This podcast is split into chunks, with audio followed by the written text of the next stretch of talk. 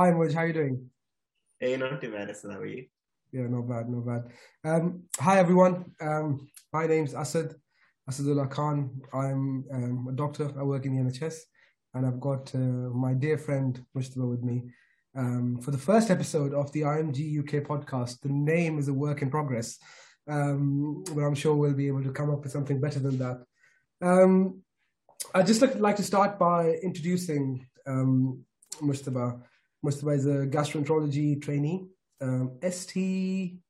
ST5. ST5, oh, almost there. He also dabbles in clinical informatics, and he's held various leadership roles, such as trainee rep for the Northwest Mersey and the BSU rep for the Northwest. And apart from that, he's a very good friend of mine. We've had lots of adventures together, most of which we probably cannot share on this forum. Very scandalous, like I've never done anything wrong. I've been the one who's been doing everything wrong. It's not him. So I'd like to start by, Muji, I know I'm talking a lot, but I just like to start by introducing the podcast, and then I'll let you talk. I had this idea a couple of months ago about chronicling the stories of immigrants to the UK. I was sitting one day and wondering why there aren't enough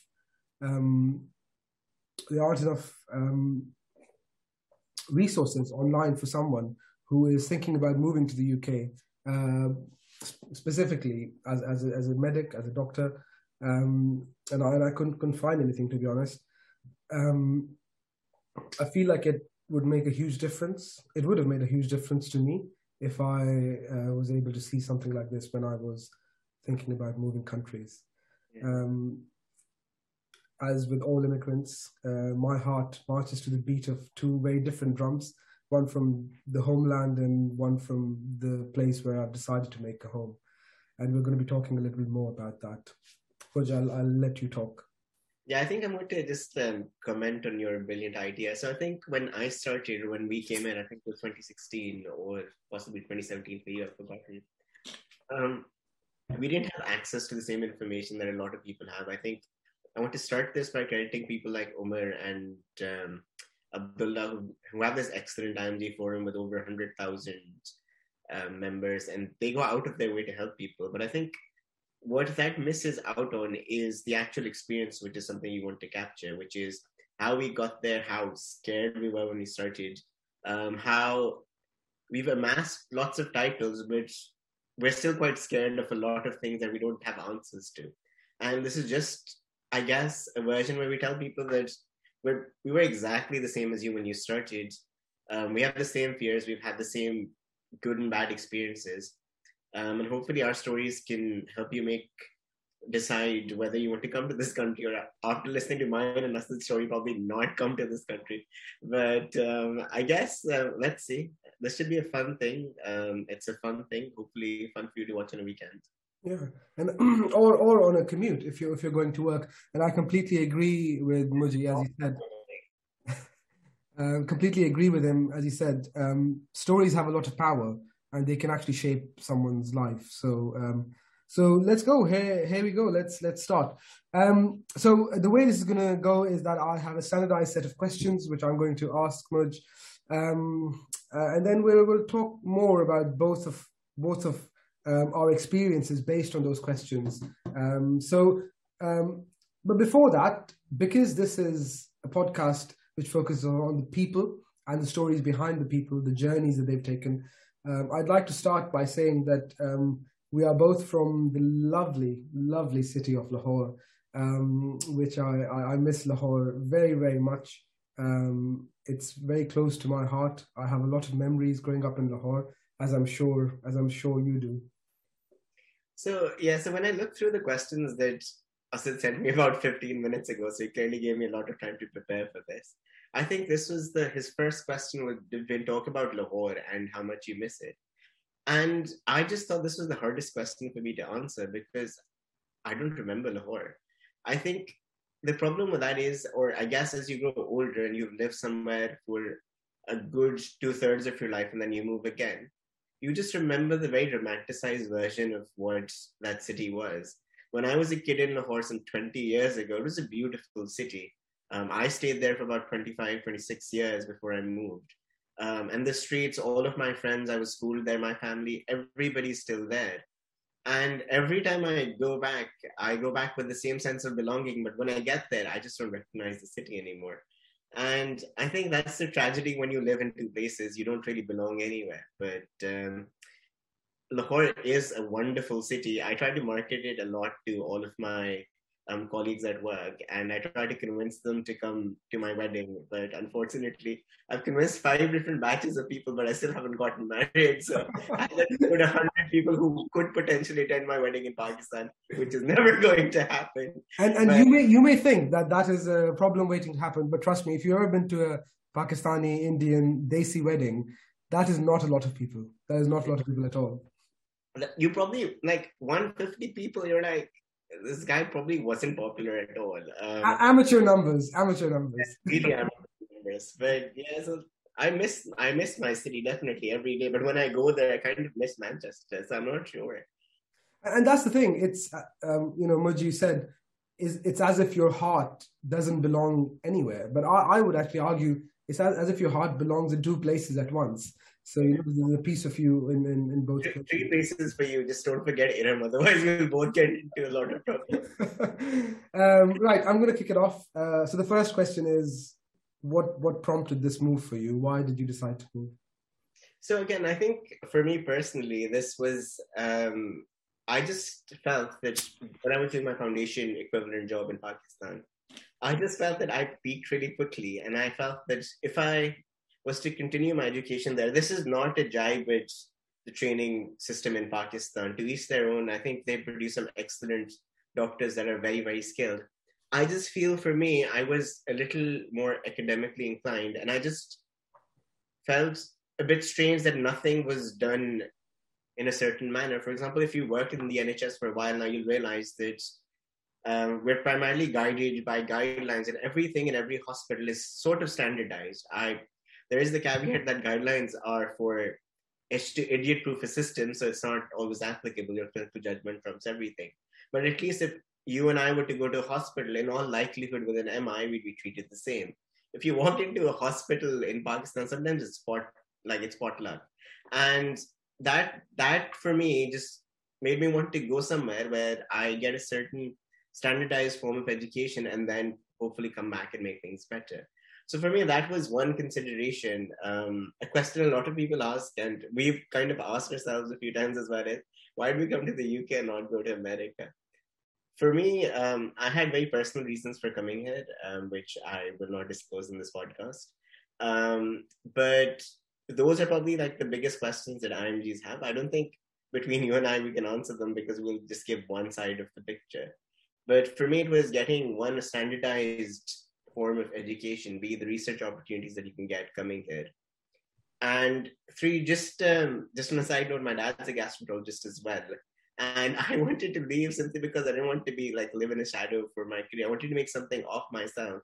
And quite strictly, I did not want to become a gastroenterologist just because I would be Professor Whatever's son. And I wanted to be something myself. Lo and behold, I'm a gastroenterology registrar in the UK. So I kind of like, it's funny sometimes what life does to you. But yeah, those are my reasons, I guess. I think that's brilliantly put. My reasons are probably not as detailed as yours. I just followed you. I knew you were coming here, so I just followed you. So Muji, look, one of the things that we've frequently talked about, you know, more specifically in Manchester, when we're just having fun, the first few days, the first few weeks are very, very difficult. And I've actually noticed this once, you know, when I've been speaking to my colleagues who've only interacted with people like me, who've been here for a long time and are used to the way things work here. But when people are new to the system, I'll tell you what I felt. I for the purposes of this podcast, Iram is my wife. I'm going to be referencing her a lot. And so you said at least 20 times, right? In 20 minutes. That was the cutoff, agreed cutoff. Yes, yes, absolutely. So I remember telling Iram multiple times when I was here. I think I started off with a very difficult job, vascular surgery, very hardcore, 13 hours of theatre. It was good. It had its high points, but it was a very, very difficult job to start off with. But I remember saying to her, I said, let's go back, let's go back, let's go back. I said this to her for the first month, and then things started to calm down and things changed. If you were to meet me now, I am... You're like, Iram, can you go back? Because I just want to clear, like... if you met me now, I would not strike you as the person who would ever say that, just because I love working here, and I just love my life here. But yeah, I'm sure you felt something like that. So my second question was actually in the same vein of thought. How was it landing at the airport? How was your first day, your first week, your first month? So I think this is a very important question, because I think when you've been in a country for 5 years, you have a leadership role or you're a trainee or whatever, everybody assumes that it must have been really easy for you, or you must have landed in like some jelly and glided your way through your career. But I think what most IMGs experience is quite similar. So my first landing story in this country is actually quite funny, because when I landed, so I was quite lucky wherein my flight got a bit delayed, and I ended up traveling with a friend who had lived in the UK for most of his life. So he was in business class because he's posh like that. And I was flying economy, but the flight was empty. So he just came and he chilled with me for the length of the flight. We got off at the airport together, and I was like, this is good. I have a friend. This is my first like proper immigration check.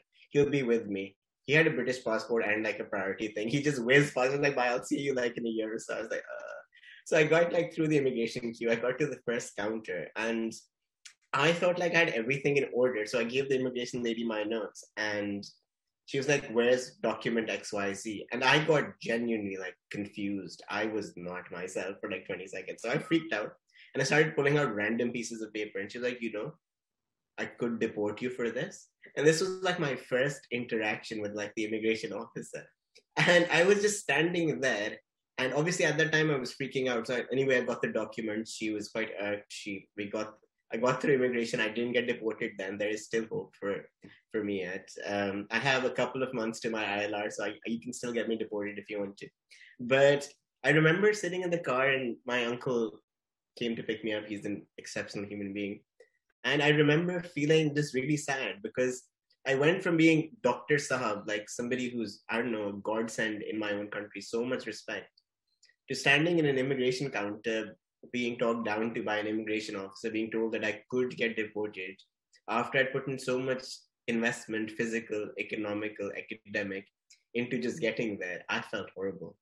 That I think was my first day. So it wasn't a beautiful start like you'd expect. I think after that, because I ended up going to Grimsby, and whenever I told an immigration officer I was going to Grimsby, they were like, yeah, buddy, you served your sentence, so it's fine. So it's like a good, easy pass through. But I think what helped me stay in this country or adapt to the system best was my first experience in Grimsby, because I remember I did like 10 days in stroke medicine before I moved on to another rotation, and I was clueless as to what I had to do. Like, I couldn't put a candle in to save my life. There was an F1 with me, Sophie, and I was her F2, but like she'd go around teaching me how to do things. But the way I got by was that I just made friends really easily. So my first and closest friends at the time were all the nurses in the stroke ward, and they were insanely funny people. Like, they were professionally excellent, but equally, if you like caught them behind a door, they would just make you laugh till you dropped. And I think those are the people that made me survive. Otherwise, I didn't know anything. I was on call on my first day, first actual day of my job. I was holding a bleep and praying that it just wouldn't go off. But I think those friendships right at the beginning just made me sail through. And if there's one thing I would recommend like anybody who's moving into a new system to do, is to not isolate themselves, because I think sometimes we come into a system and we feel that other people need to accept us. It's not, the onus is not entirely or only on them. It's also on us to not seclude ourselves. It's important to go to your own people, but it's equally important to make everybody else feel that they can be open with you. So I'll give you like a very recent example. I just started a new job in Wigan a week ago. And on my first day, I made it a point to go to the endoscopy department, to the secretaries, to the ward, just to say hello to everyone, to make fake promises about donuts that I'll never bring. And just to give everyone my number, be like, look, if you need anything, I'm around, I'm your new registrar. I've got you, okay? And that will get me so many free coffees over the year and not in a lot of trouble. So you need to make an effort whenever you start, to be as inclusive of everybody else as you would be of people from your own country. I think that is the one bit of advice that I would give you. I'm also rambling, so I'm going to stop now. I think it's hard. It's just a matter of wanting to make the effort, as you mentioned. And I would completely agree. I think having a social circle is the biggest thing that's gotten me through core medical training and generally work. I had a group of very good friends with me, and I've been rewatching Scrubs these days. I love Scrubs. I've taken a lot of life lessons from that show, as anyone who knows me knows. And you know, the theme song is, you know, I can't do this all on my own. It's very true, because in medicine, as with many other things, many of the specialties, you just cannot do everything on your own. You need people who are going to hold your hand when things are difficult and going to help you when things aren't going the way you planned. And trust me, things will not go the way you planned. You just have to revise and improvise. Thanks, Muji. That was a good answer. But I've got some more for you. What's been your biggest challenge? I think there are a number of challenges. It would be unfair if I said there was just one. I think a lot of people, especially the ones that are in training, will know that jumping from one job to another each year is something that kind of uproots your entire life, and then you have to restart again. So that, to me, is a recurring challenge, one that you need to learn to adopt to. But if you had to ask me about the biggest challenge per se, I think I was once in a situation, and it was an uncomfortable one, in a trust where I worked, where there was quite systemic bullying and harassment, and just a very negative environment. And I had seen this detriment a lot of my colleagues. I'm going to be very honest here and say that it probably didn't affect me as much, because when I landed there, I came with like 100 titles, and I was like, I'm going to do this, I'm going to do that. So I kind of like weaseled my way out of like the harassment and became someone important. So I was like, yeah, just don't mess with me, it's fine. But what I witnessed there kind of changed me as a human being. And I saw that it negatively impacted so many human beings that something had to be done about it. Now, it's really easy to say that you're going to change something, but when you take on a system, it takes a huge personal toll on yourself as well, especially as an immigrant doctor. I mean, tomorrow if something happens, you can just put me on the next flight home. So there are lots of different risks that you need to balance. But I think one thing that I've learned from my dad is I remember this quite frankly, like the advice that he gave me. And I can't stop laughing now, because every time he tells me to do the sensible thing and I just do the exact opposite. But this time I remember I was meeting the medical director of the hospital about these issues one-on-one. And I remember I rang him, and he was like, he told me that I told you to stay out of trouble, but now that you've picked a fight, you're going to see it through. Okay, you're not backing out of this. But I was like, you know what? I think I feel a little unwell. I think I'm just going to take a sick day today. He's like, no, so you pick a fight, you see it through. And I think that is what I'd suggest to a lot of people. You need to be very wise as to what fights to pick. But if you commit to something, and if you believe that something is wrong and you stand up against it, you have to decide in your mind that you have to fight it till the end then. There is no like, I'll fight this halfway, I'll see how it goes. There's no house. Like, I'll see how it goes. When I picked this fight, I had my MRCP Part 2 and my pieces within that month. And then I had my STA applications as well. So it was not like a time where I was just sitting on a Sunday. I was like, yeah, I'll do this. We'll see how long this fight goes on. It was a crucial time in my life as well. So I think there are some challenges. I think systemically bullying is a problem in the NHS. There's a workforce race equality survey that happens. The latest one came out a few months ago. You can get really good statistics as to what amount of the workforce is Black and minority ethnic group. And what different systemic problems they face with where they're underrepresented, so on and so forth. So it is a recognized problem. It is a problem that each of us has to play efforts in fixing. But I think to me, that was one of the biggest challenges that I've ever faced in terms of my career, but I'm still here. And I guess that's a good thing, I guess. On a side note, there's also a funny national award that I was nominated for. This was the British Muslim of the Year Award. And I was an actual finalist. And the funny story behind this is that when I got an email, I was sitting at work with one of my SHOs called Paul. He's Scottish, really funny. And he's like, oh, Paul, look at this British Muslim of the Year right here. He's like, Mud, with all due respect, one, you're not British. B, you're probably the worst Muslim I've ever met. I was like, well, they don't know that, so it's fine. But yeah, so I got like a nomination. I won an award, actually. I didn't get nominated for it only. But I think it's good to pile up awards. But what's more important is to use them as like podiums to raise your voice even more if you can. So I think if I was to tell you the one thing that I want to do, and this is the one goal I set for myself every time I start somewhere new, is that I try to do one thing that's good for the institution where I work, one thing that is good for me, and one thing that is good for my colleagues. And I know we don't have enough time, but I can tell you things for each hospital where I work, but I've done all three of these things. So just have like a very clear goal when you start somewhere new, and always go out of your way to help your little ones, like the F1s, F2s, because they're going to be your colleagues when they grow up. And they're probably the people who feel the most under the bus. Okay, I would not want to be like an F1 on a ward, just not now, not ever again. So just try to help them if you can. I think I would go in summarizing this as, I asked you what your biggest challenge was. And I think it would be that obviously you've moved countries, gone from a place where you were in the majority to being clearly in a minority. And, you've experienced systemic racism, bullying, and you decided to stand up against it. So the takeaways would be like, be aware of when your rights are being compromised, know when to take action.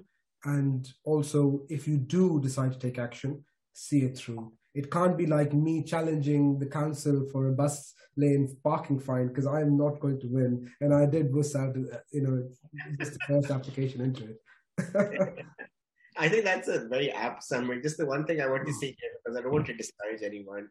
It is a problem, but not everybody will. The vast majority of people are nice. Yeah. Yeah. And a significant minority of people are an insignificant minority of people are actually bad.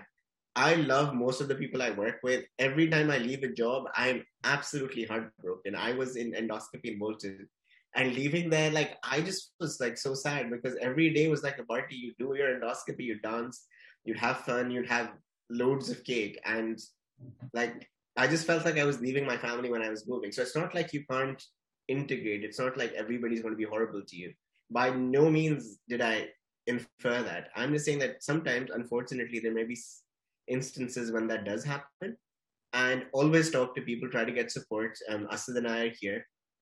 Asad might drop my email or whatever after this. 100%, I will back you whatever happens if you're in the right. Also know that sometimes you might be in the wrong. I've had a couple of people message me telling me that, oh, they've gotten into a lot of trouble in their hospital.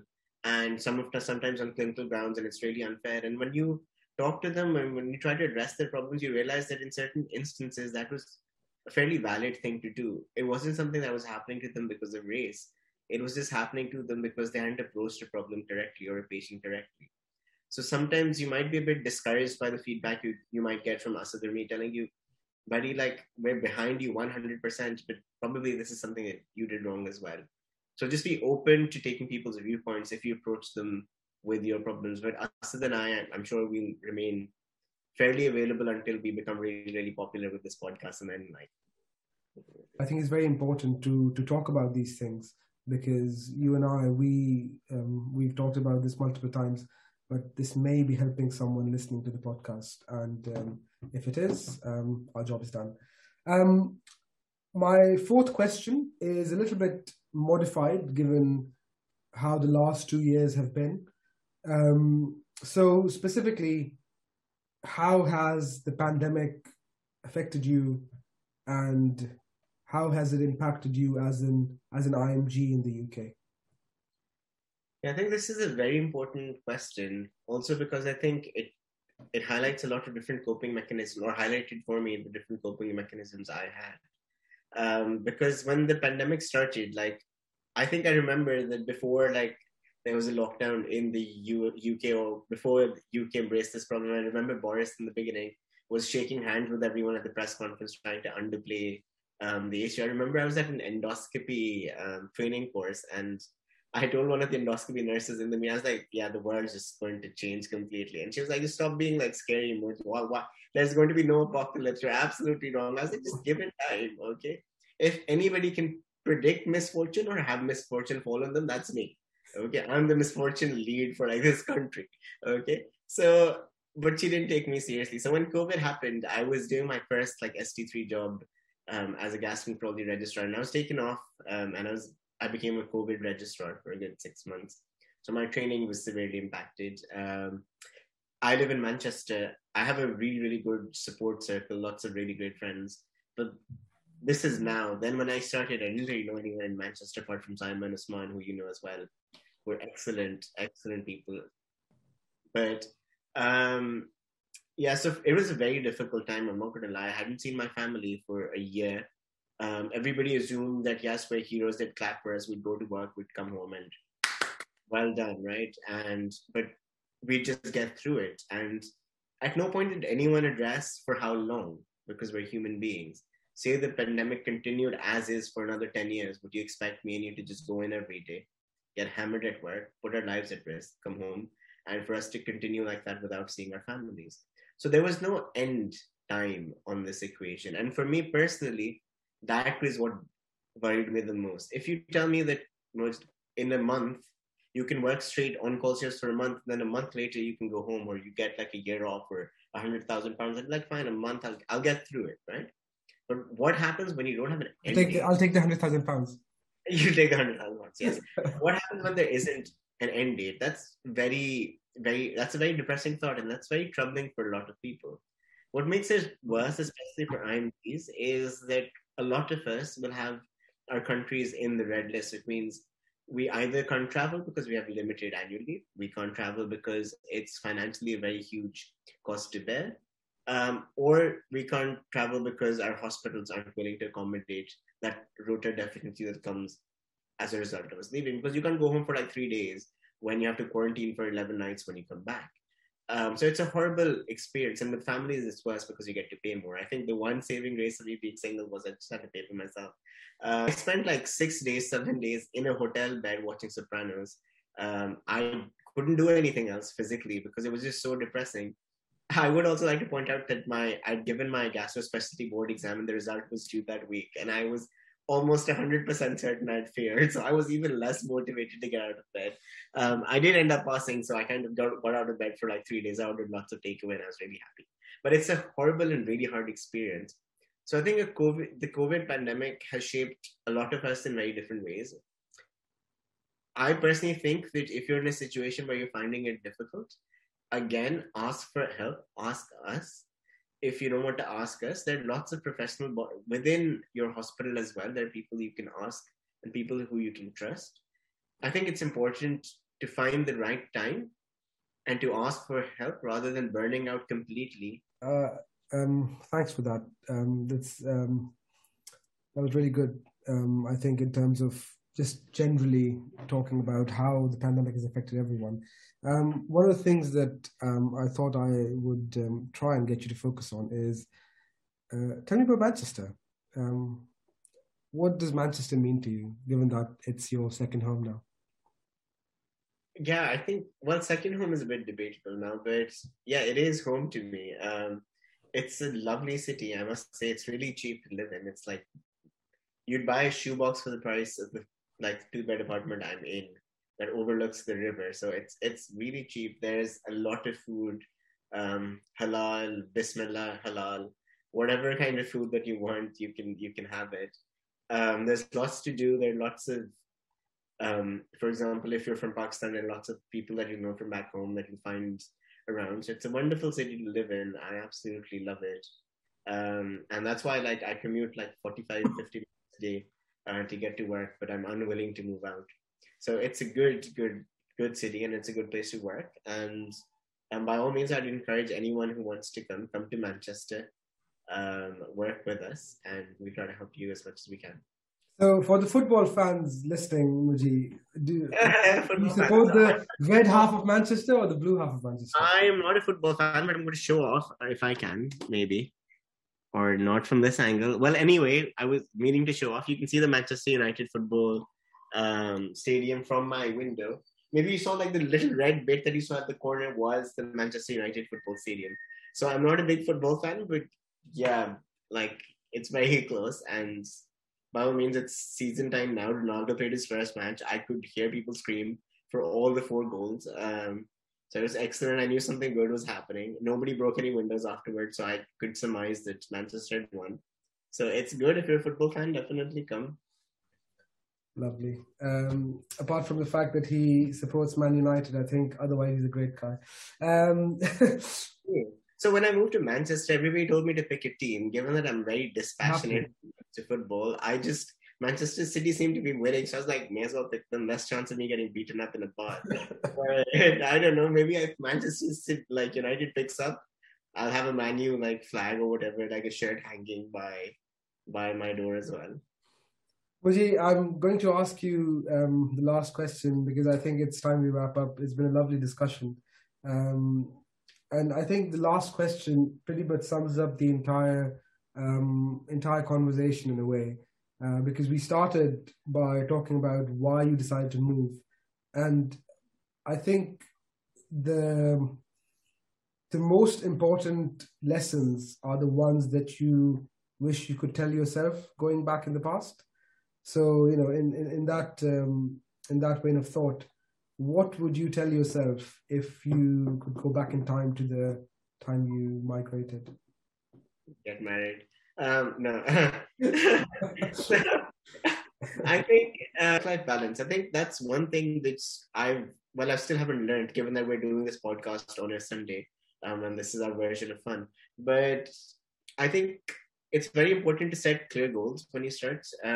But if I could go back, I'd slap myself across the face and say, make time for yourself, make time for your family, ring them every day, and I think. That's essentially it. And that's one thing that I've never mastered. And it's one thing I'd encourage most people to master, that you'll get the job that you want eventually. You make the career that you want. But the loved ones that you have back home, your family, lots of things happen and lots of things change. So just make sure you make time for them. And also another thing that if I went back and I would tell myself is not being as vain as I was when I moved there. I just wanted everything. I was like, big city life, big dream, buy fancy things, be really poor. I think it's also really important to be financially wise and save. I've learned this very recently when a friend of mine who's an endo-reg bought a house, and I can't buy a can of Coke without thinking about it anymore because I've spent so much money. So so just be financially wise. I think that's also something I would tell myself if I could ever go back. That being said, also enjoy your life. So I love my life too. If I were to answer that question, much like, I don't know if anyone's seen the movie series Back to the Future, but I think I would probably tell myself to buy some Bitcoin because at this point in time, I'd be multi-millionaire. Muji, I will see you soon when I come to Manchester. And it's been a lot of fun doing this with you on a Sunday afternoon. I actually mean that. I'm not kidding. It's been great reliving. Your journey for today, but some other day we'll probably get you to reverse roles and we'll talk about a few other stories. Yeah, definitely, my friend. I think what I'm trying to do is like take out all the horror stories because we don't want to scare people. No. I think it's very important to focus on the good things because you will always have people focusing on the bad things. And I think there's not enough good stories. But I mean, the reason you're here is I'm pretty sure there were lots of bad things that were happening back then. Of course, yeah. Adversity shapes you. Yeah, we'll never live a perfect life. I mean, that is what it is. But you have it pretty good. You have an amazing wife. hopefully this comment will make up for all the crap I've been saying over the years. I'm an amazing kid, Adam, who I haven't, I will confess, spent enough time with. So there are amazing things, there are good things that happen as well. And just keep positive. That's the advice I'll give everyone. And be good to like people, like your HCAs at work, the people who make you coffee, the people in the cafeteria, learn their names. That's absolutely correct. And yes, as Muji said, we do have your back. So we're always available. And as I'm sure most of the people in the massive, massive Facebook group are, it's a great source of help and support for IMGs. I'm going to end this there. And just to say that this wasn't just me talking to Muji about his experience, but actually I'm going to get him to help me record a few episodes, and we'll probably be co-hosting and trying to ask people about their stories, all obviously socially acceptable on the podcast, of course. Talk to you later, Muji. See you later, buddy. Bye-bye.